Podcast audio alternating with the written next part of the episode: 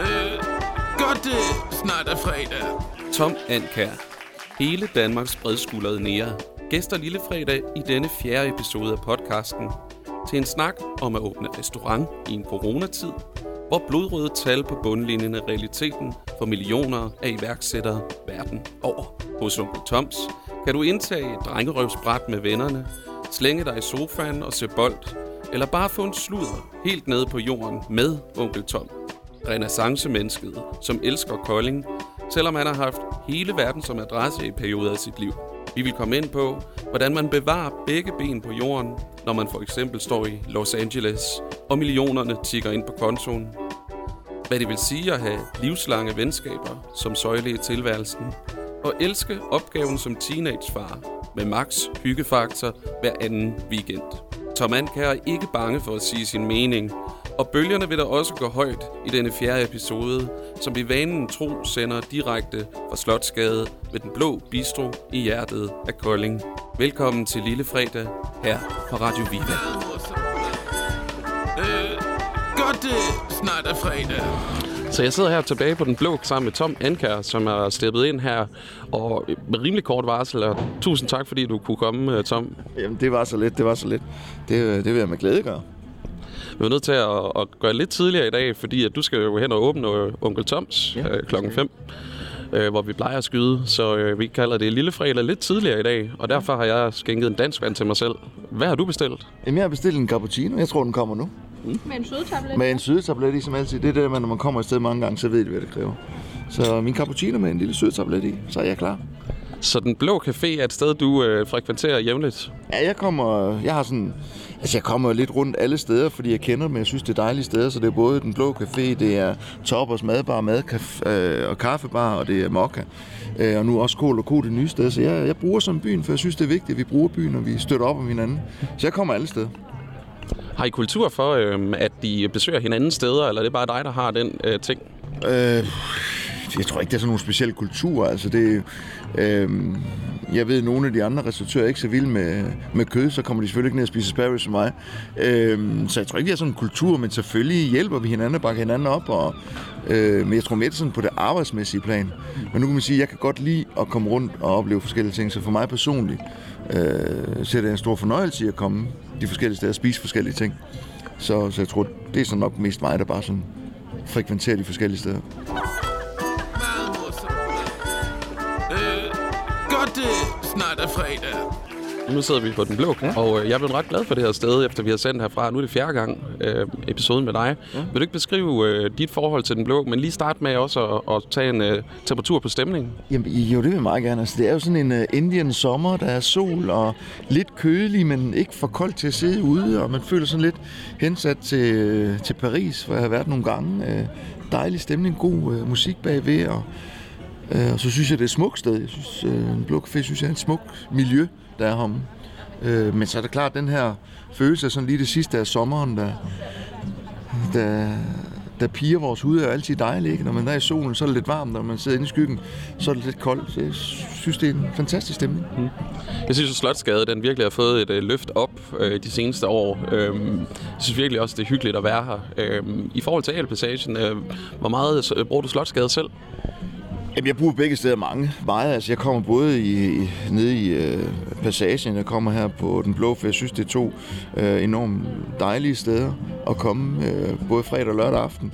Øh, så det er sådan 50-50, tror jeg. Mm. Er det her, byen har momentum? Ja, helt klart. Altså, det her, det er jo pulsen i Kolding lige pt. Det er det her område, og det synes jeg er fantastisk, at vi har fået det samlet. Øhm, fordi at, at øh, meget, altså resten af byen dør stille og roligt, så synes jeg, det er vigtigt, at vi ligesom får koncentreret byen om et sted, så det er her, der er liv, og så bygger ud fra det. Så jeg synes øh, helt klart, det her det er blevet pulsen. Jeg synes, at restauratørerne her omkring har gjort det rigtig godt med delbar og med vinbaren og øh, kål og ko og de ting, de gør nede i gården, og de ting, de gør her ved, øh, øh, ved den blå. Så jeg synes, øh, stor kado til restauratørerne, der har gjort så meget ud af at skabe den her stemning og det her liv. Det synes jeg er dejligt. Ja. Og der kan man sige, at både Slotsgade og Alpassagen, de, når du siger bygge ud for den, den peger jo direkte hen mod din, øh, Toms, øh, hen på hjørnet øh, af Munkegade. Ja.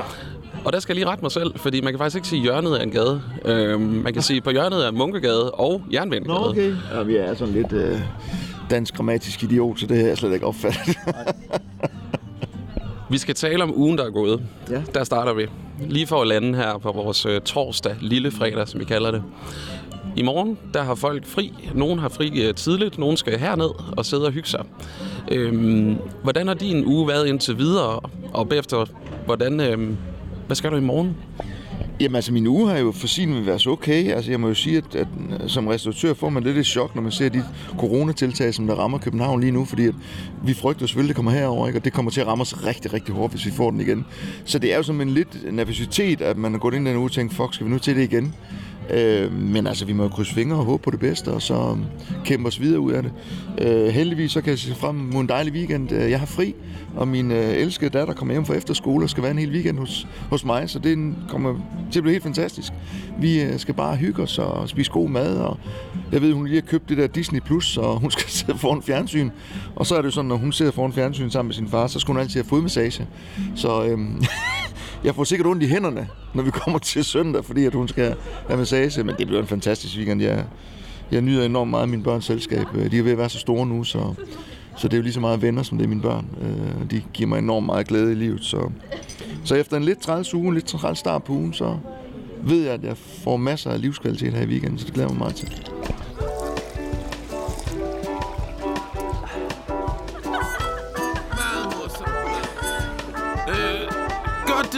Snart er fredag. Vi kan godt lide at hente mad. Det synes vi er rigtig dejlige forskellige ting. Så, så måske henter vi bare noget mad. Øh, sidder derhjemme og hygger os med en masse slik og fjernsyn. Måske går vi ud. Vi skal ud og gå en lille tur, og så kan man altid gå ned forbi Lillis is og få en is. Så slut på sommeren, så, så det er sådan lidt... Øh, specielt når jeg er sammen med min datter, vi er sådan meget øh, ens. Så vi er sådan meget... Øh, hvad hedder det? Øh, vi, tager lige, vi lever i nuet, så vi gør det, vi lige synes er lyst til lever i nuet. Øh, lad det være et lille råd ud til lytterne. I en weekend, der kommer, hvor at øh, Tom i hvert fald har tænkt sig at leve i øh, nuet sammen med hans øh, datter, som kommer hjem fra efterskole her i Kolding. Og det leder mig til det, øh, mit næste spørgsmål. For øh, hvor mange år har øh, dig øh, og Kolding egentlig på banen sammen? Åh, oh, jamen, altså, jeg er jo vokset op i Kolding, så jeg, jeg kom, altså, jeg er jo ikke født i Kolding, jeg er født i Rio de Janeiro, men øh, Øh, adopteret og kommer så til som spæd. Øh, og så boede jeg jo fast indtil jeg var 18, og så har jeg jo rejst en del og boet en del i udlandet og sådan noget. og kom tilbage i 98, så, så sammenlagt har jeg jo har jeg nok mest boet i Kolding, eller det har jeg. Øh, men jeg har også været væk fra Kolding mange år. Det har været dejligt og sundt for mig, for at se verden omkring. Det har været fedt at rejse og bo. Jeg har både boet lidt i USA og i Norge, og mange år i København og sådan nogle ting. Så, så vi har mange år på banen, men, men øh, jeg har altid vidst, at jeg vil vende tilbage til Kolding. Jeg har altid sagt, at den dag jeg skulle have børn, vil jeg have det i Kolding. Mm. Øh, for jeg synes, Kolding er en fantastisk by. Jeg elsker Kolding. Det er, det er min by. Øh, det er her, som Så ved jeg overhovedet ikke stille mit næste spørgsmål, som var, er Kolding din by? Og du sidder lige som det altid til, Kolding er din by. Jamen, jeg elsker Kolding. Jeg synes, Kolding er mest fantastisk by, og, og jeg elsker at bo her. Og, og det er mit hjem. Øh, dermed ikke sagt, at jeg ikke kommer til at rejse fra Kolding igen. Det kan nemt ske, at jeg gør det. Men Kolding er altid den by, der har det største plads i mit hjerte. Jeg elsker den her by, og, og den betyder enormt meget for mig. Nu når du har boet mange steder, Tom, så synes jeg, det er rigtig spændende at høre også for lytterne. Øh, hvad er så nummer to by? Hvis du skulle forestille dig, at du skulle bo i en anden by af dem, du har været ude og opleve. Jamen, øh, altså jeg er jo rigtig glad for Berlin. Jeg har aldrig boet i Berlin, men jeg har været meget i Berlin. Så Berlin øh, har en stor plads i mit hjerte. Øh, jeg har boet i Los Angeles. Den elsker jeg også. Det er ikke et sted, som jeg sådan kunne tænke mig at bo igen. Det var, det var fedt, da jeg var ung, og det var en fed periode, vi fyrte den af. Øh, så, så jeg vil sige, Berlin er nok som min, min anden favoritby, og det sted, hvis jeg skulle flytte igen og prøve at bo i en anden by, så skulle det være Berlin. Jeg elsker Berlin. Hvis øh, øh, Kolding den skulle være en øh, seksstjernerby for dig, det lyder til, at du virkelig elsker Kolding. Mm. Var der et eller andet, hvor du kunne sige, øh, det kunne de godt gøre endnu bedre, hvis det skulle være helt perfekt? Ja, jeg synes, øh, jeg synes godt, man kunne åbne Kolding lidt mere op, altså sådan rent uh, trafikmæssigt, og ligesom erkende, at den tid med, med butikker, den er over. Så man ligesom siger, jamen nu prøver vi at samle butikkerne på en mindre område, få dem gaderne op, så det er nemmere at køre hernede, øh, få skabt flere muligheder for at, at lave de her miljøer, som der er ved Den Blå Café, og der er ved, ved, ved gården hernede, fordi det er jo det, vi mangler i Kolding. Vi mangler steder, hvor folk kan være åbne pladser. Øhm, så det er nok det, som jeg vil ønske. Altså, jeg synes jo for eksempel, man skulle åbne jernbanegade op, og så give mulighed for at køre igennem der. Jeg synes, man skulle nedlægge nogle gode gader og lave dem om til boliger, og så få samlet butikkerne. Øh, I Østergade for eksempel, så til Østergade og, og Helikorsgade og den vej ned, så man ligesom har meget mere koncentreret. Fordi der er stadigvæk mulighed for at åbne butikker i byer som Kolding.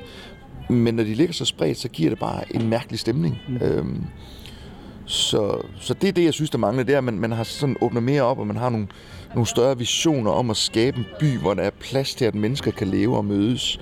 Det synes jeg, jeg savner. Mm. Øh,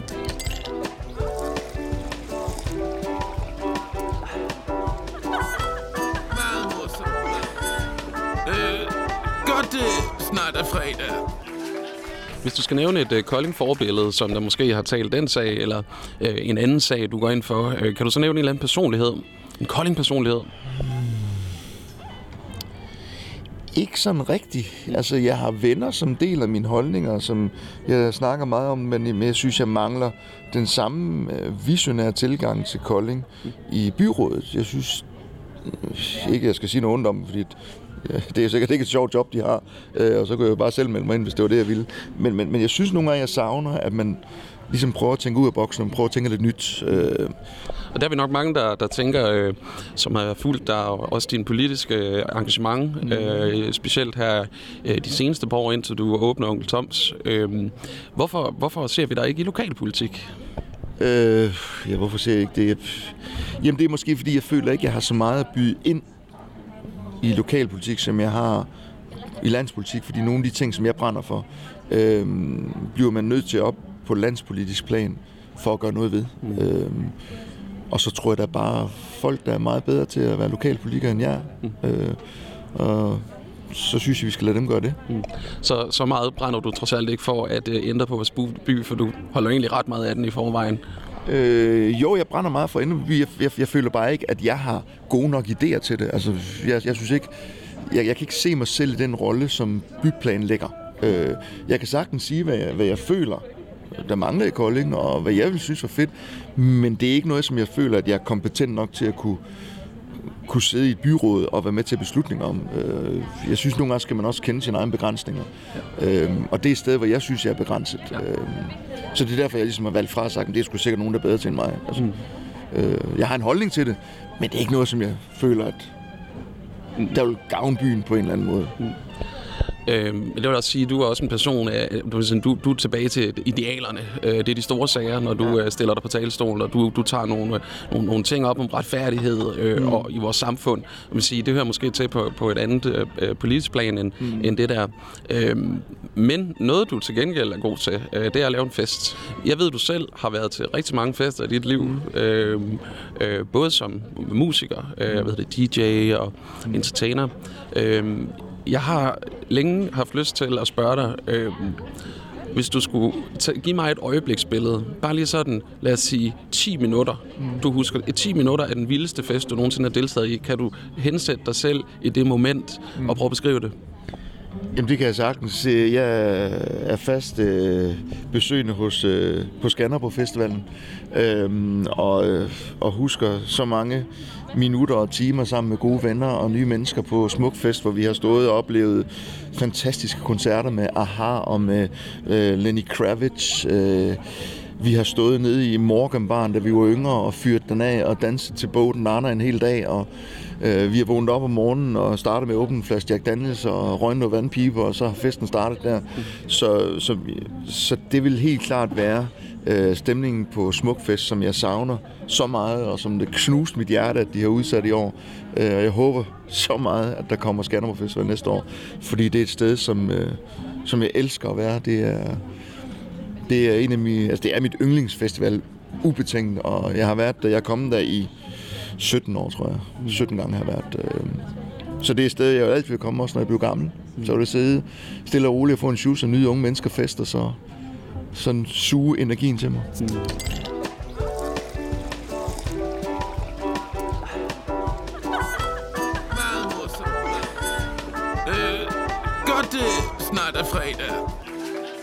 Jeg vil også sige, at det her, det her år, vi har været en del af alle sammen, det er i hvert fald noget, som ingen af os kommer til at glemme. Mm. Øh, det er noget, vi kan fortælle til vores børn og børnebørn og alle børn og, og sige, jeg var med i 2020, jeg var der, øh, jeg var maske, øh, jeg var med, da samfundet lukkede ned. Men du har jo i den grad været med. Du har, øh, du har jo stået, øh, været meget, meget udfordret af coronasituationen, i og med, at du startede Onkel Toms øh, lige 1. september. 1. september 2019, ja. øh, og render øh, hovedet mod muren efter et halvt år cirka, ja. øh, hvor du egentlig først er ved at køre din forretning i, i stilling. Ja. Øhm, og og du, du begynder at have momentum, og der er godt fyldt op hos dig, kan man se, når man går igennem gaden torsdag, fredag, lørdag aften, mm. sådan set også hverdagene. Kan du ikke prøve at beskrive den situation øh, tilbage i starten af marts? Jamen, det var ens værste mareridt. Altså, som nystartet, der ved alle, som har startet virksomhed, det første år er ubetinget det sværeste, ikke? Fordi man skal etablere sig, man har ikke ret mange penge, øh, øh, man knokler for en lille løn, ikke? Og, og i februar måned, øh, vi åbnede 1. september, og februar måned var så vores bedste måned. Endelig begyndte tingene at lykkes, ikke? Og så blev man lukket ned, øh, og alt det, som der var planlagt, bliver fejret af bordet, så det, er, altså, det har været katastrofalt. Øh, fordi vi har så mange ting i pipeline omkring EM i fodbold og omkring afslutningen på Champions League og og det var, det var ganske forfærdeligt for os, ikke? Øh, så åbner man op i, i juni, eller der i maj måned, ikke? og så får vi en bravende varm sommer, ikke? som er det ubetinget det værste for os, for vi har ikke nogen udservering, vi sætter ved tung mad, ikke? Så, der udbliver folk, og det gør de ikke, fordi de ikke har lyst til at komme med, men det gør de, fordi at de gør ligesom jeg også selv vil gøre, når solen skinner ved at sætte mig et sted, hvor jeg får udservering. Ikke? Øhm, så der var så en katastrofe oveni, ikke? og så de der hjælpepakker, som jeg vil godt ved, mange tror er helt fantastiske, men det er jo noget, fanden har skabt i vrede. Altså, det, det er slet ikke, som folk tror. Altså, jeg har jeg har fået trukken 40.000 øh, kroner af de penge, jeg skulle have haft til mine faste udgifter, fordi at jeg har haft 40.000 i minus det første halvår, som alle nye starter har. Øh, og når man så spørger, dem, det giver jo ikke mening, at, at, at de trækker det fra, jamen sådan er det. Jamen hvorfor? Jamen, det kan man ikke få en forklaring på. Og det, der så sker, det er, at man siger, jamen, kan jeg ikke brokke mig et eller andet sted? Men det kan du ikke. Mm. Øhm, så, så det har været en ganske en katastrofe for en lille virksomhed som mig. Jeg er ikke den eneste. Jeg ved, mange andre små virksomheder virkelig, virkelig lidt om det der. Øhm, man kan sige, at det er et virkelig, virkelig uheldigt tidspunkt, du starter din forretning. Ja, altså, det kan næsten ikke blive mere uheldigt. Øh, og jeg ved, at, øh, og det, det tror jeg godt, jeg tager at sige uden at fornærme dig, at øh, du har været på røven flere gange. Ja, ja. Øh, øh, og det, det kan lyde negativt, men du har rejst dig hver gang, og du er en person, som, som nyder respekt af at, at genopfinde dig selv. Mm. Øh, men det her, det må man sige, det er ligesom at, at, at tvære en flue ud, øh, der næsten ikke har mere øh, tilbage. Ja. Øh, Øh, hvis du sad i regeringen på det her tidspunkt, hvor det her sker, øh, nu, havde du, nu var det jo faktisk din plan mm. øh, at komme ind og sidde for Nye Borgerlige. Øh, jeg er ikke sikker på, at det vil være dit hovedområde, men... Nej, det vil det ikke være. Hvordan vil du have håndteret tingene anderledes som, som landspolitiker? Altså jeg vil sige, øh, den første nedlukning, som Mette Frederiksen lavede, den synes jeg var ganske fornuftig. Øh, det er sådan, man laver lige en straks ombremsning og siger, wow, nu skal vi lige have et overblik. Øh, så det giver god mening, det forstod jeg også. Den var jeg også med på at tænke, selvfølgelig skal man lukke ned. Vi ved ikke, hvad der er, vi ved ikke, hvad der sker. Så den del er jeg helt med på, men jeg synes håndteringen efterfølgende, synes jeg, der er så mange steder, hvor det er fuldstændig ulogisk, hvor man skyder i øst og vest, og hvor man ikke rigtig ved noget, og man laver modsigende ting, man lytter ikke til eksperter, man vil ikke informere, hvad det er for nogle eksperter, man så påstår, man har hørt fra. Så der er jo mange ting, som jeg personligt har gjort anderledes, men nu er det jo ikke mig, som ser som statsminister, det, mm. det er jo Mette Frederiksen. Mm. Så jeg vil sige, at, at hun havde mig den første tre uger, der var jeg på og tænkte, det giver god mening, selvfølgelig skal vi det. Vi har en statsminister, der handler, øh, gør det mest fornuftige, lukker ned, øh, og så får et overblik. Men øh, efterfølgende må jeg sige, der hun tabt mig. Og det vil jeg sige, det er jo ikke noget at gøre med min virksomhed, det er noget at gøre med landet. Altså når jeg ser landet og ser de tiltag, der bliver gjort. Øh, så, så, så, altså, for jeg skal sgu nok klare mig. Altså, hvor jeg er på røven der, så skal jeg nok finde på noget andet. Så, så, det er jo bare en virksomhed, det er bare penge, det er fuldstændig lige meget. Øh, jeg har levet af havregrød før, så det, så det, det er sgu ikke den del. Altså, det, det vil være trist og ked af det, fordi det er noget, jeg brænder for. Men sådan er livet jo. Nogle gange så vinder du, og nogle gange så taber du. Præcis. Øhm, Mette Frederiksen, hun nyder jo øh, øh, at være, øh, af at være en af de mest populære øh, mm. politikere lige nu. Den måske den mest populære, ikke? Og, og, og, og hun er en superstar i Danmark, mm. øh, sammenlignet med Donald Trump øh, mm. har været det i, øh, i Amerika. Øh, alle elsker hende. Øh, man kan se på hendes øh, reklamevideo, hendes øh, valgpropaganda, øh, øh, at, at, øh, at det er nærmest amerikanske tilstand. Baggrundsmusikken, det er dybt, dybt øh, melodramatisk, ja. og, øh, og vi holder sammen øh. Øh, i Danmark. Øh, hvad er det, der sker? Hvad er det for en totalitær, totalitær magt? Hører det til i Danmark, det her? Altså, det gør det jo, fordi det er jo den, det er åbenbart det, folk gerne vil have jo. Øh, så vælgerne har jo talt, og det kan man jo ikke tage fra den. Personligt synes jeg, det er meget udansk, og personligt synes jeg, at vi er, vi er på vej ned ad en vej, som jeg absolut ikke synes øh, har noget med Danmark at gøre. Nogle værdier, som, som jeg absolut ikke øh, vil være en del af. Øh, men igen, vælgerne har talt, hvis det er en danskerne de vil have, så er det jo det, vi får. Øh, jeg tror og tvivler på, at danskerne om nogle år vil synes, det var en pissegod idé. Og jeg tvivler på, at danskerne ingen længe, når prisen for alt det her skal til at betales, synes, at det er en pissegod idé. Men øh, det må vi tage til den tid. Øh, godt, det snart er fredag. Tom, nu har vi talt lidt om øh, et tidspunkt i dit liv, hvor du i hvert fald øh, oplevede at være, være meget fattig, øh, forstået på den måde, at ja, der skal jo ikke forstås på så mange andre måder end øh, stå og starte en forretning og øh, øh, røde tal, og så, øh, som du lige sagde, hjælpepakkerne hjælper heller ikke. Ja. Lad os lige springe til noget lidt mere øh, positivt. Ja. Øhm, prøv at fortælle mig om det rigeste tidspunkt i dit liv. Jamen det rigeste tidspunkt i mit liv var jo, da jeg lavede min, kom ud med min første CD øh, og hitte med Boom Boom. Altså, øh, der tjente jeg jo kassen. Altså det var jo, der væltede pengene jo ind. Øh, så det var de der på år, der hvor jeg virkelig var turneret med det og rejst rundt og kom ud i 42 lande. Altså der var jeg en meget, meget velhavende mand. Problemet var så bare, at jeg var ung, og jeg brugte så også rigtig mange penge jo. Øh, jeg er jo en levemand, og jeg lever i nu, så jeg er jo ikke sådan en, der sparer op. Øh, men det var en fed tid, og jeg fortryder ikke noget. Det var, det var fedt. Øh, Hvor hurtigt kan man bruge en øh, million? som ung mand? Ja, dem, dem kan man bruge hurtigere, end folk de regner med. Mm. Øh, og det er det, der er sjovt, fordi folk siger, at du må have tjent mange penge. Ja, ja, men folk forstår ikke, hvor hurtigt man kan bruge en million, eller to millioner, eller tre millioner. Dem kan man bruge lynhurtigt. Øh, specielt hvis man er 25-26 år, og øh, man tror, at træerne, øh, træerne går ind i himlen, og man tror, man er uovervindelig, og man tror, at det her det aldrig stopper. Øh, og man får banket et vanvittigt forbrug op, og man går øh, i kendisverden med, med topperne og de mest rige og berømte i Danmark, så går det rigtig, rigtig stærkt. Hvis man går i byen steder, hvor en flaske whisky, den koster 1.500 eller 2.000 kroner, Øhm, og man gør det hver weekend, så går det rigtig, rigtig stærkt, og man køber sko og tøj til 10, 15, 20.000 i måneden, så kan det gå rigtig stærkt. Så, så dem er hurtigt bruge. Kan du huske, nu siger du, at det der med at være uovervindelig, altså en ting er, at penge kan bruges hurtigt, det ved vi alle sammen, øh, i, i, i nok et lidt mindre format. Øh, det går rigtig stærkt, øh, fra pengene ruller ind til de, øh, de er ved at være, være, være tom på kontoen igen.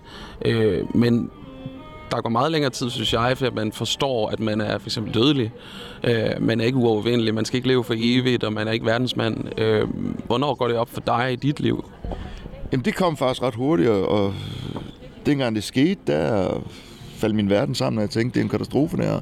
Øh, men, men det gik rigtig godt, jeg tjente rigtig mange penge, og da jeg så skulle have den helt store check fra pladeselskabet, øh, så har jeg skrevet under på en dårlig kontrakt, og alle penge væk og blev snydt for Ja, det vi kunne se på det tidspunkt var mellem 15 og 20 millioner, jeg blev snydt for.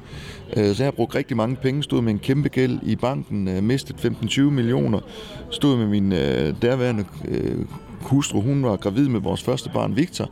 Øhm, så jeg gik fra at øh, leve som en konge og have spillet for 30.000 mennesker i Mexico City og bo på Sheraton Hotel til, at jeg en måned efter må stå i en døgnkiosk for at få mad på bordet, fordi alt var væk, og jeg skyldte penge overalt. Øhm, så, så, så jeg fik sådan en ret hurtig losing, og fik at vide, at nu stopper lejen. Øh, som jeg altid siger, det var min søn, at jeg fik ham reddet mit liv, fordi så kunne jeg ikke give op. Jeg blev nødt til at kæmpe. Øhm, og da, da det stod på, var det jo ganske forfærdeligt. Det var et helvede at gå igennem. Ikke? Altså alle dem, jeg normalt gik med, de havde jo store med sædes og burde en stor check, og jeg havde ingenting. Jeg måtte flytte ned i en lille lejlighed, og alt var kaos, og banker de jo iskolde når det går den anden vej. Har man de samme, øh, har man de samme venner øh, på det tidspunkt, øh, når man er dernede? Øh, dem, som man havde med på vej op? Øh, jeg havde, fordi at jeg var så heldig, at jeg voksede op i en lille by som Kolding, øh, og har begge ben godt placeret i den jyske muld. Så jeg havde under hele perioden holdt fast i de venner, jeg altid har haft. Mm. Så øhm, jeg havde stadigvæk de samme venner i Kolding, som jeg holdt fast i, og som stod mig nær. Jeg har selvfølgelig fået nye venner i branchen, og de forsvandt mange af dem. Men jeg havde heldigvis nogle rigtig, rigtig gode venner. Et godt fundament i Kolding, så... Øh, så, så jeg klarer den, og det er jeg dybt taknemmelig for, og det kan jeg altid anbefale folk. Man skal aldrig glemme, hvor man kommer fra. Og det glemte jeg ikke, og det reddede mig. Mm. Fordi de stod klar og hjalp mig og bar mig igennem det. Og, øh, og det var fantastisk at opleve, at jeg havde folk, som der var ligeglade med, om jeg havde penge eller ikke penge. Var ligeglade med, om jeg havde mistet alt. De var der for mig. Og det betyder alt for mig. Dem har jeg stadigvæk, dem har jeg stadigvæk venner med i dag. Øh, så det, det betyder verden for mig. Mm-hmm. Hvor mange år er det siden, det her, vi taler om nu? Jamen, det er jo 25 år siden. Eller sådan noget. Ja. Meget morsomt. Øh, godt, det snart er fredag. Du siger det der med, at du holdt fast i, din, uh, i dine venner og dit bagland tilbage i Kolding. Du glemte ikke, hvor du kommer fra. Mm. Jeg kender sådan et uh, citat, never ever forget where you came from. Sådan et amerikansk citat fra Dodge mm. Viper-biler, ja. uh, uh, da de fyldte 100 år. Og så mm. sidder de her gamle mennesker og siger, det er det faktisk det vigtigste, der bliver fremhævet til sidst. Uh, det er noget, der, der, der rører mig. Jeg synes, det er et tema, vi godt kan dykke lidt ind i. Mm. Uh, fordi nu er jeg fyldt 30, og jeg, jeg, jeg tænker meget på det her, hvad, hvad, hvad er det egentlig, jeg kommer fra? Ikke? Også? Mm. Jeg er ved at finde ud af at lande på jorden af, hvem jeg er. Ja. Uh, hvad det er for nogle værdier, jeg har i mit liv. Mm. Øh, når man skal finde tilbage til det, og hvor kommer jeg fra, så må der, der, øh, der må også være nogle, nogle øh, hvad skal man sige, nogle nogle bump på vejen. Der må være nogle, nogle, nogle brudte øh, broer, som skal, som, som skal øh, hvad skal man sige, repareres, ikke? hvis man kommer og har været, har været væk.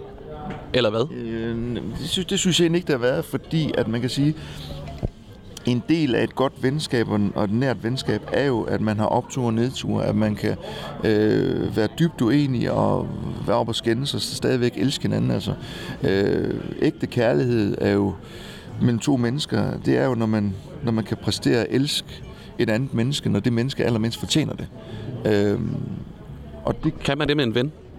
Øh, det er jeg kun med mine venner. Øh, og så, så for mig har det ikke været noget problem, men jeg har sådan set heller ikke haft brudte broer, fordi at, at jeg har aldrig, altså det har aldrig været et tema for mig, om jeg skulle bryde kontakten med de venner, jeg havde i Kolding. Mm. For de var en så stor del af mig. Altså, jeg, jeg var tit i Kolding, tog tit hjem. Øh, Fra Los Angeles, for eksempel? Øh, ja, altså dem jeg, kendte, dem, jeg kendte, da jeg boede i Los Angeles, var også folk, jeg kendte fra Kolding, øh, som så var flyttet derover, og så havde de sådan en plads til mig, og så tog jeg derover.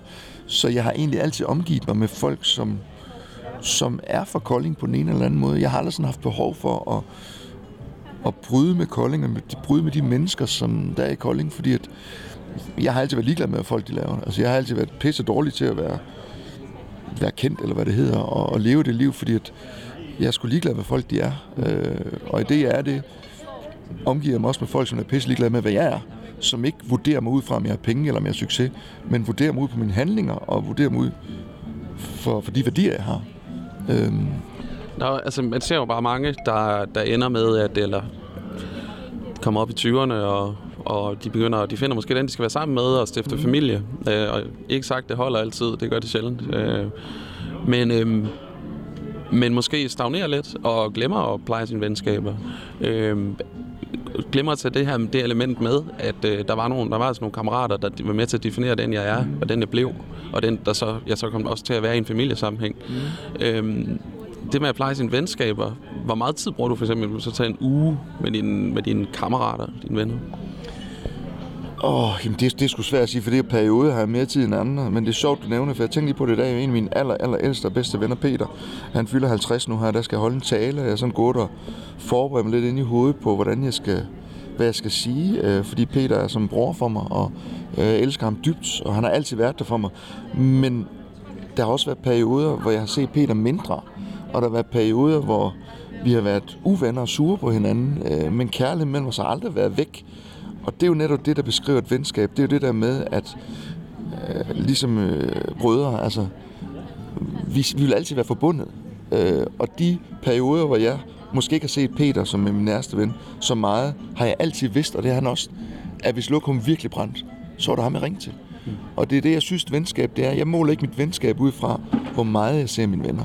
Fordi de har travlt, jeg har travlt. Jeg måler mit venskab ud fra, hvem ved jeg, at den dag, jeg virkelig har brug for det, kan jeg ringe til. Mm-hmm. Det er det, der er vigtigt for mig.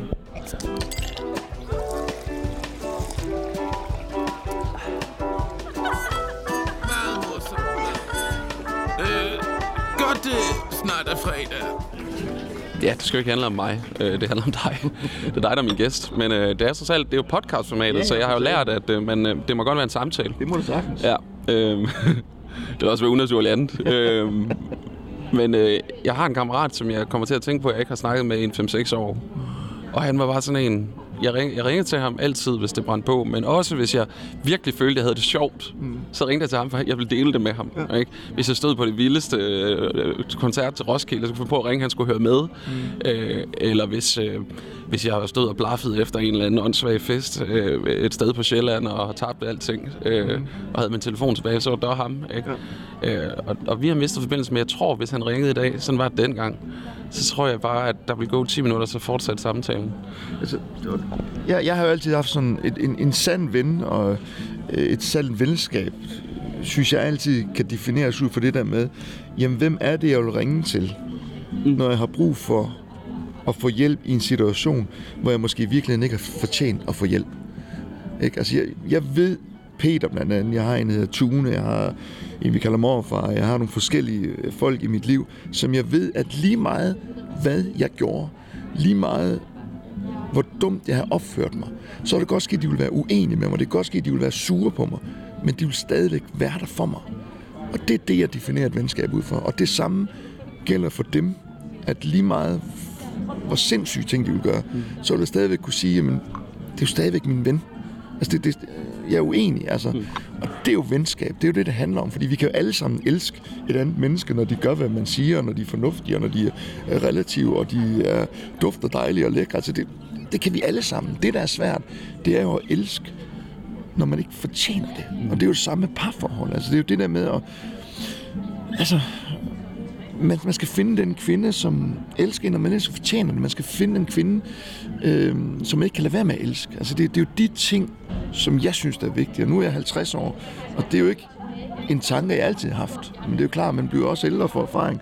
Og, og når jeg kigger tilbage, jeg kigger på mig selv og mærker efter ind i, og nu er jeg sådan, har jeg sådan fundet mig selv i en anden 50 år, synes jeg. Og har prøvet mange ting og masser af erfaring. Og når jeg sådan snakker med min dejlige søn på 22 om, om kærlighed, om venskab, så er det de ting, jeg siger til ham. Find en kvinde, som du ikke kan lade være med at elske. Øh, du skal ikke finde hende, du elsker. Du skal finde hende, du ikke kan lade være med at elske. Jeg synes, det er helt vildt godt, det der, du siger med, at øh, man ikke kan lade være. Alt det andet, du sagde, mm. øh, det tror jeg, skal være lidt ældre for at forstå. Mm. Øh, eller i hvert fald for at selv at erfare. Mm. Jeg kan godt forstå det. Mm. Men at, at mærke på egen krop det der med, øh, hvis man virkelig, virkelig er der, hvor man ikke er særlig meget værd, og ikke særlig underholdende, og måske heller ikke særlig øh, behagelig at være sammen med på flere planer, øh, så er de der stadigvæk. Øh, jeg ved ikke, om jeg har sådan en.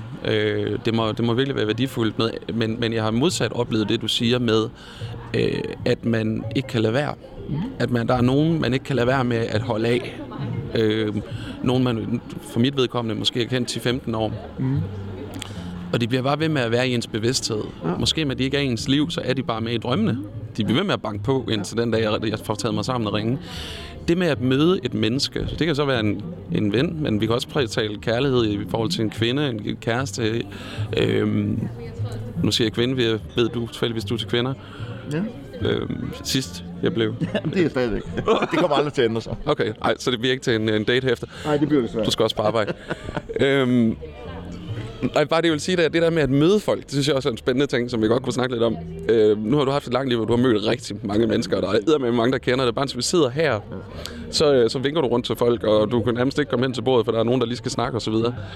Den energi, der opstår, er det en spirituel energi? Det ved jeg sgu ikke. Jeg tror bare godt, jeg kan lide mennesker. Jeg synes, mennesker er fascinerende. Jeg kan godt lide at møde forskellige typer mennesker. Jeg kan godt lide at øh, for forskellige indtryk. Øh, høj som lav. Øh, så jeg ved om det er spirituelt. Det har jeg egentlig aldrig tænkt over. Jeg, jeg elsker bare mennesker. Ja. Grunden til, at jeg spørger, det er fordi, at jeg begyndte at observere det der med, jeg møder jo også en, en, rimelig mange mennesker, og nogle gange så kan man nærmest mærke, når man går ind i et rum, at der sidder et menneske, hvis det er nogle helt nye mennesker, som jeg kan med. Og der sidder også en, og der sidder også en. Men jeg kan også mærke, at der sidder en derhen, som jeg højst sandsynligt ikke kan med. Og så begynder jeg at investere øh, alt min øh, energi i at forsøge at øh, blive likeable hos den person, at slægte dem i røven, eller hvad jeg nu gør. Det kan også være, at jeg provokerer dem for at finde ud af, hvor jeg har dem hen af. Hvordan, hvad er det for en energi? Øh, kan du give et eksempel? Lad mig spørge dig på den måde, hvor du har oplevet en menneske, som du simpelthen med det samme vidste, det kunne jeg ikke med. Jamen, ja, der er mange mennesker, jeg møder, som jeg ikke kan med. Ja. Men nu er jeg bare nået din alder. Jeg ved godt, hvis jeg møder et menneske, som der irriterer mig grænseløst, uden det menneske har gjort mig noget, så er det som oftest en af to årsager. Enten så er det fordi, at de har et eller andet, som, hvor man kan se sig selv og den del, man kan se af sig selv, det er noget, man hader. Øh, eller også fordi de har noget, som man vil gerne vil have. Det vil sige, det er rent misundelse. Ikke? Så hvis jeg sidder, hvis, hvis jeg sad ved siden af bordet her, og han for eksempel grinte helt vildt højt, helt vildt højrystet, det irriterede mig, så ville det højst sandsynligt fordi at jeg enten vil ønske, at jeg selv kunne være så fri og sidde og grine højt, eller også fordi, at jeg måske selv ved, at nogle gange så kan jeg være pisse støjende at høre på.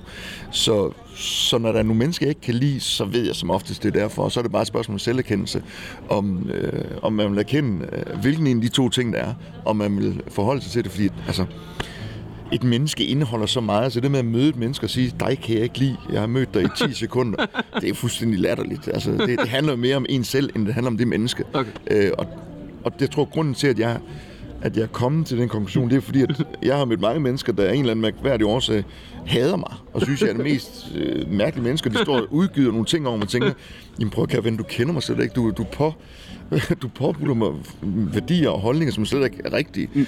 Øh, så det her handler om dig. Mm. Og når man oplever det, så bliver jeg nødt til ligesom at, at selv erkende, sådan er jeg også selv. Altså jeg dømmer jo også folk. Men hvorfor gør jeg det? Og det er jo det, som jeg ligesom har tænkt over. Jamen det er jo fordi, at det er en af de to ting. Jeg ja. kan se mig selv i den. Ja. Jeg kan se noget, der irriterer mig selv ved den. Eller jeg kan se en sindssyg misundelse. Altså, jeg træner meget, og jeg kan stå nede i træningscenteret og synes, en eller anden ung fyr, kæft, hvor han pisse irriterende, han står der og træner. Og i virkeligheden så er det fordi, at han har en pisseflok krop, og jeg ville ønske, at det var mig, ikke? jeg står der og knokler. Jeg kommer aldrig til at se sådan der ud. Så er han der pisse irriterende og arrogant, og hvorfor går han der med en, med en undertrøje på? Hvorfor tager han ikke en t-shirt på? Jamen, det skal han gøre, fordi at, så kan jeg få det bedre med mig selv. Ikke? Øh, og det er jo det der, som alderen gør, tror jeg, det er, at man når til nogle selverkendelser, og man tør at se sine egne dæmoner i øjnene. Mm. Øh, det er jo fordelen ved at blive 50, det er, at for nogen i hvert fald, at man lige pludselig gror sig til den også, og det gør nok til, at man tør se sine egne øh, mangler og fejl. Øh, og det er jo der, styrken ligger. Det er den dag, du kan indse, at du ikke er perfekt. Du er ikke, du er ikke en skid speciel.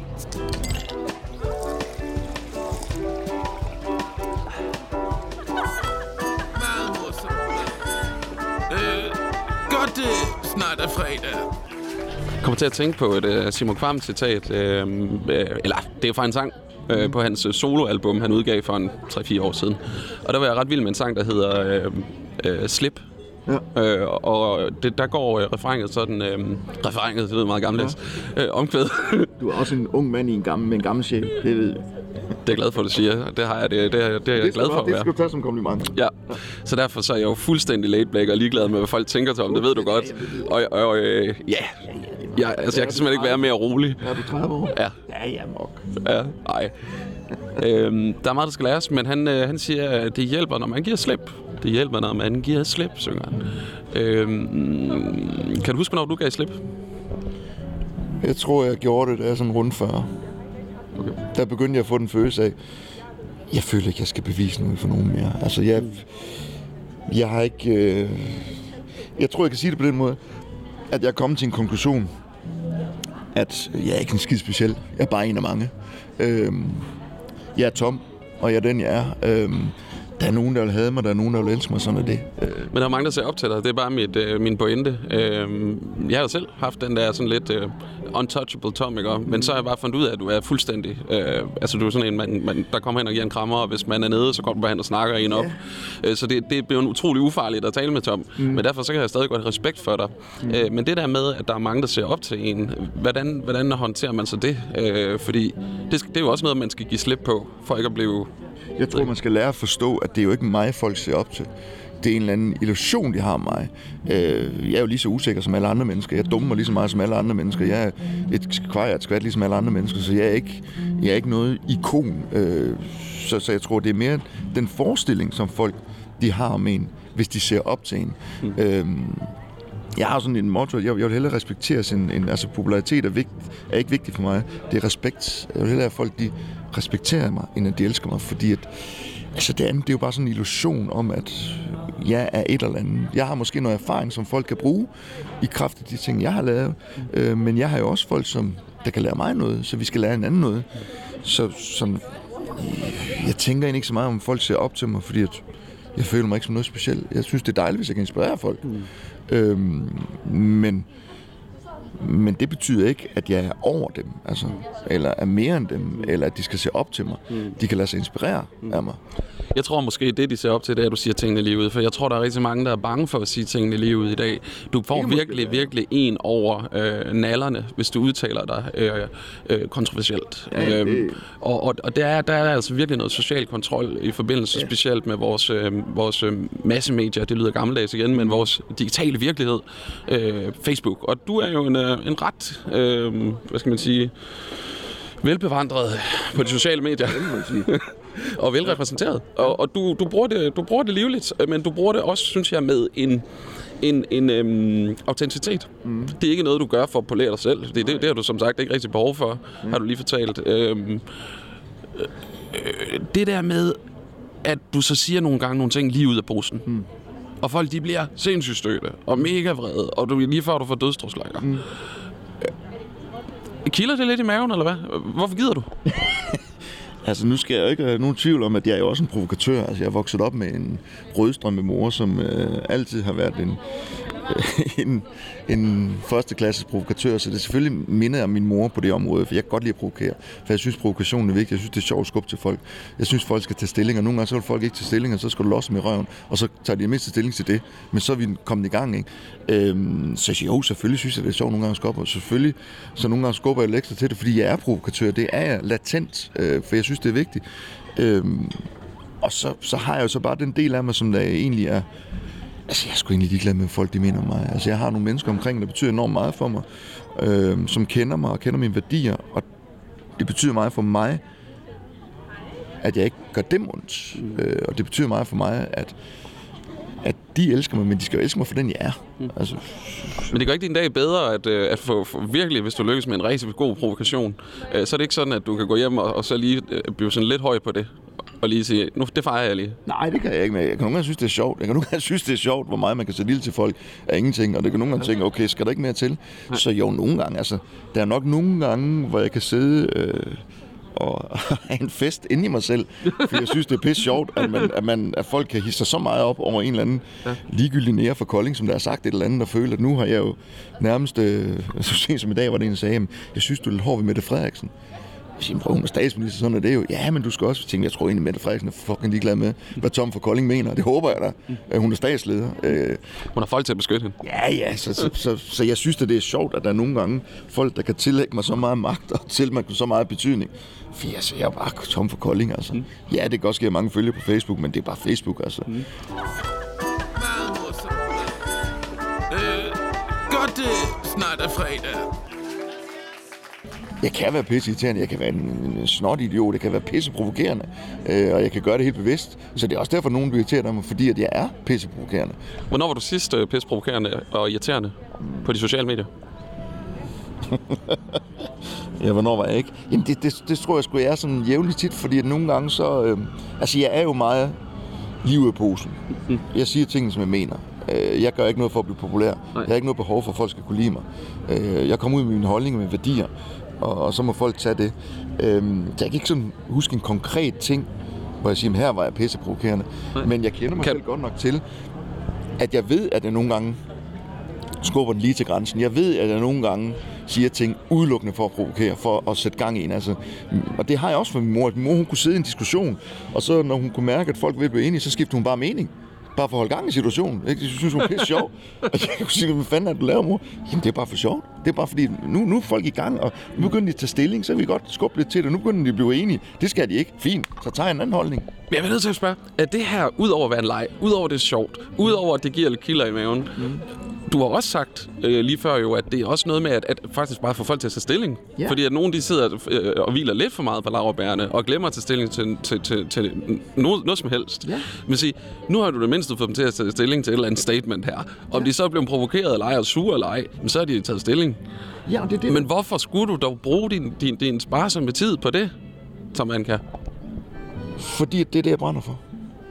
Jeg brænder for et samfund, hvor vi tager stilling, hvor vi øh, evner at være uenige, hvor vi debatterer, hvor vi er uenige, hvor bølgerne går højt. Fordi det er det, jeg mener, der er vigtigt. Demokrati. Jeg mener, det er vigtigt, at, at vi tager og evner at diskutere det, der går ondt.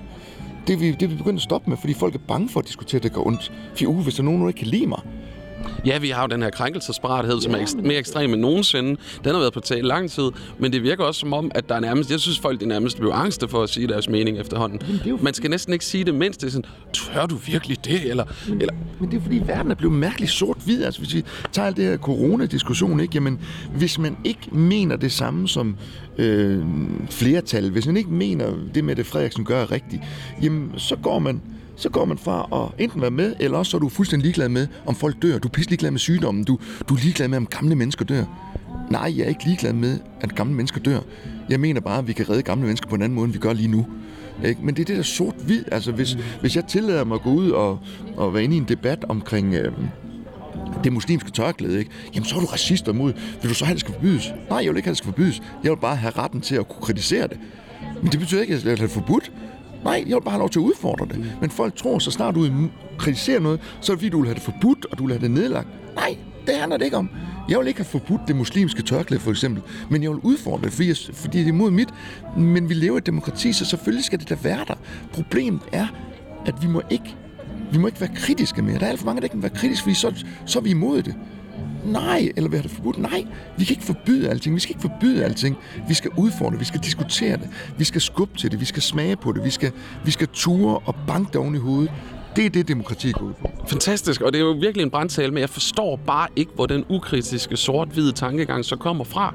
Fordi i min opdragelse, øh, det er 10 år, eller det er jo 15 år siden, jeg gik ud af folkeskolen, der havde vi altså samfundsfag, og vi skulle diskutere, og vi skulle repræsentere forskellige partier. Vi skulle også bare prøve at tale ud fra øh, fri lever, ikke? Og, mm. og, og vi, øh, så der altid vi blevet tvunget til at tage stilling i gymnasiet, i historieundervisningen. Der lærte vi, at vi skulle være kritiske over for det kildemateriale, vi læste. Mm. Vi tænkte, hvad er det nu for noget? Kan vi ikke bare skrive en opgave uden at være kritiske? Kan vi ikke bare sige, tage noget ind her og noget ind herfra? Nej, I skal tage stilling til, om I tror på historien. Jamen, det tror jeg, det kan sige. Hvor søren kommer det fra? Jamen, jeg tror, det kan siges meget kort. Vi er kommet i en tid, hvor, hvor popularitet er vigtigere end integritet. Øh, det er vigtigt, øh, og det kan være på grund af sociale medier, det kan være på grund af kommunikationen, vi har, ikke? Men, men det er blevet vigtigere, hvor populær du er, hvor mange likes du får, øh, hvor mange der kan lide dig. Øh, for første gang så er vi begyndt at hylde folk, som der går ud og bliver krænket og fører arv på andres vegne.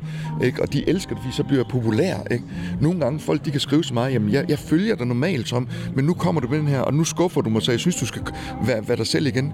Nej, kære ven. Fordi alt det, jeg har gjort, har ikke været for at fucking, at du skal kunne lide mig. Det var min holdning. Og nu er vi så blevet uenige, og det er fint nok. Det har jeg det fint med. Men du har det ikke fint med, der mener, jeg skal skifte mening, fordi jeg skal være populær. Jamen prøv at for mig er integritet meget vigtigere end popularitet. Og integritet, det betyder, at du aldrig nogensinde siger, mener eller gør nogle handlinger, som strider imod dine indre værdier. Og nu er jeg bare sådan bygget. Jeg ved sgu godt, hvad mine indre værdier er. Jeg ved godt, hvor mine grænser er. Og hvis det gør, at der er nogen, der er pisse sur på mig, so be it. Jeg er, ikke, jeg er ikke i det her liv for at være populær. Det er ikke det, det, er ikke det, der er min mål. Det er ikke, at alle skal synes, jeg er fantastisk, eller jeg skal have 20.000 følgere, der synes, jeg er fantastisk. Eller... Det er, ikke, det, det er pisselig meget for mig. Så, så det er fordi, vi er kommet i en situation, hvor vi opdrager børn og hinanden til, at popularitet er vigtigere end integritet. Nogle gange er jeg holde foredrag, og jeg spørger, nogen der ved, hvad integritet er. Folk ved fandme ikke engang, hvad det er. Ved du, hvad popularitet er? Ja, det gør jeg. Mm. Og ham der, han er populær. Altså, du, du kan blive populær i dag på noget, som ikke engang handler om dig. Du kan blive populær, fordi du bliver krænket på andres vegne. Jeg kan gå ud og sige, at jeg er krænket på grund af det her. Ej, hvor er du god. Hvad fanden er det for noget? Hvad mener du selv? Hvor er det dejligt, du står frem på, på vores vegne og, og, og, og giver det et talerør. Nu har vi også lyst til at stå frem, fordi du gjorde det. Men vi tør ikke nævne nogen navne, fordi vi er dog alligevel lidt bange for at få et, et, et, et rap over neglene. Vi har aldrig levet i en tid, hvor så mange mennesker har følt sig krænket på andres vegne. Altså, jeg, jeg, kan, jeg oplever jo, undskyld, jeg bander fandme midalderne hippie kvinder, som der står og fortæller mig, hvide kvinder forstår mig, fortæller mig, at nu skal jeg også huske, at jeg er undertrykt, og at jeg skal leve op til min sorte race, min sorte historie. Og jeg tænker, okay, står du lige og fortæller mig, hvad mine værdier er? Ja, fordi at det er jo vigtigt. Men prøv, at, hvis du bare tager dig af dit, så skal jeg nok tage mit. Du, du skal ikke stå og kæmpe en eller anden kamp for mig. Men alle kæmper kampe for alle mulige. Men de kæmper sjældent deres egen kamp. Øh, godt snart er fredag. Altså, jeg, jeg havde faktisk en snak med en kammerat den anden dag, som er noget yngre end mig, og som er øh, forelsket i en pige. Han ved ikke, hvordan han skal håndtere det. Hvor jeg siger, at det er fordi din generation, I har jo ikke lært det der med at skulle gå op og front en pige. Nej, I kan swipe, I kan skrive beskeder på Facebook, I kan... Prøv at dengang jeg var teenager, hvis jeg var forelsket med en pige, så skulle jeg stå til et halvbal. Og så skulle jeg simpelthen tage mig mod til at gå over og kigge hende i øjnene, mens hun stod sammen med fem af hendes veninder, mm. og spørge, må jeg godt få dit telefonnummer? Hvis jeg fik det, så kunne jeg være 99% sikker på, at når jeg ringte op til hende, så var det der tog telefonen. Nej, det var måske hendes far. Mm. Så jeg skulle sige, øh, hallo, det er Tom. Øh, er Anna hjemme? Ikke? Og så kunne faren være så under og sige, hvad vil du min datter? Og så skulle du så have også nok til, at, inden du overhovedet kom ind til hende. Ikke? Den der sociale, den der hår på brystet, den der kamp for at gå efter noget, du brænder for, den bliver mistet, når vi bare kan sidde hjemme foran skærmen, når vi kan sende en sms, eller vi kan, det koster ingenting. Meninger er gratis i dag. Da jeg var teenager, der var meninger sgu ikke gratis. Hvis, hvis, hvis jeg synes, ham derovre var idiot, og jeg ikke oversætte til ham, jamen så kunne jeg risikere at få losinger, ikke? Jeg kunne ikke sende ham en sms og sige, jamen det kan jeg bare se, og han fandt mig aldrig. Nej, svin jeg nogen til. Så, var det, så, så det er hele den der, tror jeg, sociale mangel, som mange unge mennesker har. De kan sgu ikke engang, de kan ikke gå hen og sige til en pige, men det er sjovt, når meninger de er gratis, så er der jo på en eller anden måde gået inflation i meninger, fordi der er jo ikke nogen, der har nogen meninger. Eller jo, det er der selvfølgelig nogen, der har. Men, men der er en mangel, der, i hvert fald, man tør i hvert fald ikke at sige det lige ud af posen længere. Der er den her krænkelsesparathed, der er helt vildt meget spil. Så hvis meningerne de har været så gratis, som de har i lang tid, eller så billige, som de har, der er simpelthen gået inflation i dem, så gider vi alligevel ikke rigtig købe nogen af dem, eller hvad? jamen det, er for, det blev for nemt, de blev for ligegyldige. Vi mener noget om alt. Folk Måske skulle vi mene noget mindre. Ja, fordi at folk, folk mener noget om alt. Altså, nogle gange, når jeg poster noget, så kan der, så er der nogle folk, der skriver noget, og jeg tænker, øh, hvem, hvem spurgte dig? Jamen, jeg har en holdning. Jeg vil da skide på din holdning, du ved ikke noget om det. Altså, folk, de blander sig og har en holdning til alt, ikke? Altså, øh, mor Karen, som der sidder og, øh, og keder sig derhjemme, hun har lige pludselig en, en holdning til sorte amerikanere og racisme. Prøv, mor Karen, du ved ikke en skid om det. Du ved ikke, hvordan det er at være sort. Nej, nej, men jeg, kan- nej, hold nu bare kæft, altså. Så der kunne vi godt bruge lidt mere integritet og måske autenticitet. Ja, det synes jeg måske. Ja. Super, Tom. Øh, rigtig fed diskussion. Jeg er rigtig glad for, at vi fik, øh, vi fik dig op. Øh, Der er sikkert nok mange, som allerede nu har krænket og, og små sure på, men det er sådan, at det er. Helt sikkert, og, øh, og det vil også være kedeligt uden. Vi skal jo provokere, og vi skal have folk til at tage stilling. Folk, der er altid nogen, der synes, Tom Anker, han er en idiot. Det er der altid nogen, der skal. Det synes jeg ikke. Øhm, har du egentlig imellem lyst til at forsvinde for det hele? Ja, selvfølgelig er det. Ligesom alle andre. Hvorhen? Til en ø, hvor jeg bare kunne sidde selv og, og spise noget god mad og ikke skulle forholde mig til noget som helst. Øh, Så jeg har da også nogle gange lyst til ikke at være ung, øh, Tom Anker. Hvem tager du med øh, på den øde ø? Øh, jamen, øh, jamen jeg, jeg er egentlig ikke sådan rigtig nogen. Nogle af mine venner måske, men, men jeg har det egentlig fint med mit eget selskab. Jeg kan godt lide at være alene. Øh, jeg er sådan en af de der tosser, som der ikke altid har brug for, at der er folk omkring mig. Så, så jeg har det fint med mit eget selskab. Øh, Okay. Jamen, øh, det leder mig til næste spørgsmål. Øh, fordi hvis du nu skulle ud i morgen, nu sidder vi her, det er torsdag, det er lille fredag, vil jeg meget hellere sige. Ja. Øh, måske nogen skal ud i aften, men øh, at få en lille en, mm. det håber jeg. Øh, jeg skal selv ned til dig senere, jeg glæder mig til. Ja. Øh, hvis man øh, har lidt lyst til i morgen til at gå ud og, og mærke Kolding, Ja. hvor skal man gå hen? Jamen, så skal man enten gå herned på den blå café, eller man skal gå ned på, ned i gården ned på Mokka. Det er de to steder, hvor der sker noget. Så der, der, vil jeg gå, der vil jeg gå ud, fordi der er god mad, og der er god stemning, og der er mange forskellige slags mennesker. Og hvis vejret er fantastisk, så kan man sidde ude. Altså. Så det er klart de to steder, man skal gå hen. Jeg tror, øh, jeg vil slutte af med at spørge dig. Øh, et eller andet, der skal ud i morgen. Øh, Det kunne være en af dine venner, det kunne være familie, det kunne være hvem som helst. Det kunne også være en, du ikke kender. Hvis jeg nu øh, på radions vegne øh, giver dig lov til at, øh, at springe en skål ud øh, til en, der kan komme herned og få øh, en øh, udskænkning på vores regning. Mm. Har du en person i tankerne? Hvem kunne det være? Øh, du, skal, du gerne vil sende den her lille gave til? Hvem vil jeg gerne sende den til? Skal der være en for byen af? Behøves det jo sådan set ikke, for det kunne også være næste fredag. Øhm, så tror jeg egentlig godt, jeg kunne tænke mig øh, at give en skål, og synes, Mette Frederiksen skulle prøve at komme ud og så se, øh, hvad der sker ude i virkeligheden. Øh, og så kunne hun tage nogle af de andre politikere med, øh, fordi at, øh, jeg synes, de ser lidt for mig derovre og er teoretikere og fatter ikke, hvad der foregår i virkeligheden. Så øh, Mette Frederiksen, kom ned og få en øh, øl hernede og se, at, øh, at vi altså ikke alle sammen er ved at dø, og at øh, vi godt kan finde ud af at opføre os ordentligt. Du behøver ikke at være vores mor. Vi er voksne mennesker, mange af os. Så det tror jeg, jeg vil sende ud til hende. Mette Frederiksen, øh, du skal være meget velkommen til at komme ned og, og, og få en uh, udskænkning hernede på Den Blå. Vi håber meget, du kommer. Ja. Uh, ikke som vores uh, mor, men uh, bare som dig. Og jeg var godt til ned og få en øl med hende, og nu drikker jeg ikke øl, så en cola, og så snakke med hende, og så lige øh, debattere lidt og sige, prøv at med det, øh, måske skal vi prøve at skrue lidt ned for morretorikken, og så øh, prøve at give lidt ansvar ud til, til den danske befolkning, som jeg synes er klart, det fint. Øh, og jeg synes måske ikke lige, det er tiden til at give flere restriktioner. Jeg synes måske, at vi skal løsne lidt op og have lidt tillid mm. til danskerne.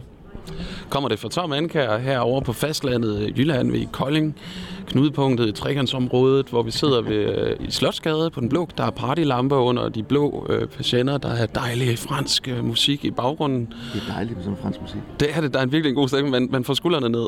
Ja, og så, jeg har sådan lidt, når jeg hører fransk musik, får jeg altid lyst til at blive forelsket i et skønt kvindemenneske. det, ved ikke, det, det får jeg altid, når fransk tænker, åh, stå nede i Paris og bare være forelsket i en anden lækker mademoiselle, et dejligt stykke kvindfolk. Og det, jeg ved ikke hvorfor. Jeg tror, jeg ser for mange franske film, hvor det sker. Betty Blue og alt det der. Jeg tror, sådan, det er nok der, den er. Der er ikke noget i vejen for, at du, at du forelsker dig lige nu, hvis det Nej, skulle være. Nu, I uh, hvem som helst. Single, så det kan, jeg, er jo frit for at blive single, forelsket, mm. men uh, når man bliver 50 år, min erfaring, så er det sgu nok svært ved at blive forelsket som så. Tom, der er en ting, jeg har, jeg har glemt at bede dig om, mm. øh, så derfor kan det godt være, at den falder til jorden. Men øh, nu spørger jeg bare. Øh, jeg plejer lige at bede øh, gæsten om at, at at komme med en lille reference til et digt. Det kunne også være en, øh, et citat, øh, et eller andet, der har inspireret dem gennem tiden. Noget, der er blevet sagt, noget, der er blevet skrevet. Ja. Øhm, Nå, du kan, du kan simpelthen allerede ja, komme på noget. Der, der, jeg, kan huske, der var en, øh, jeg kan ikke huske, hvem der har sagt det til mig engang, men jeg tror, måske var det min morfar, det kan jeg sgu ikke huske. Men uh, der var en, en gammel mand, der engang sagde noget til mig, som jeg altid har med mig. Og han sagde til mig, prøv Tom, uh, der er tre ord, jeg vil give dig med, som du altid kan bruge. Lige meget for lort det går, og lige meget for godt det går, så skal du altid huske på de her tre ord. Og det var, det går over. Og så tænkte jeg, okay, det var ret simpelthen ja, fordi du skal huske på, lige meget hvor skidt det er, så går det over, så du skal nok klare det. Men du skal også huske på, lige meget hvor godt det går, så går det over, så husk at nyde det. Så det er mit budskab. Husk på alt på det. This shall also pass. Tak til dig, Tom Anka. Det var en fornøjelse at have dig på besøg. I lige måde. Tak fordi I må komme. Og nu skal du på arbejde? Nu skal jeg på arbejde. Jeg skal ned og servere byens nok bedste spare ribs, som nogen siger. God arbejdsløst. Tak for det.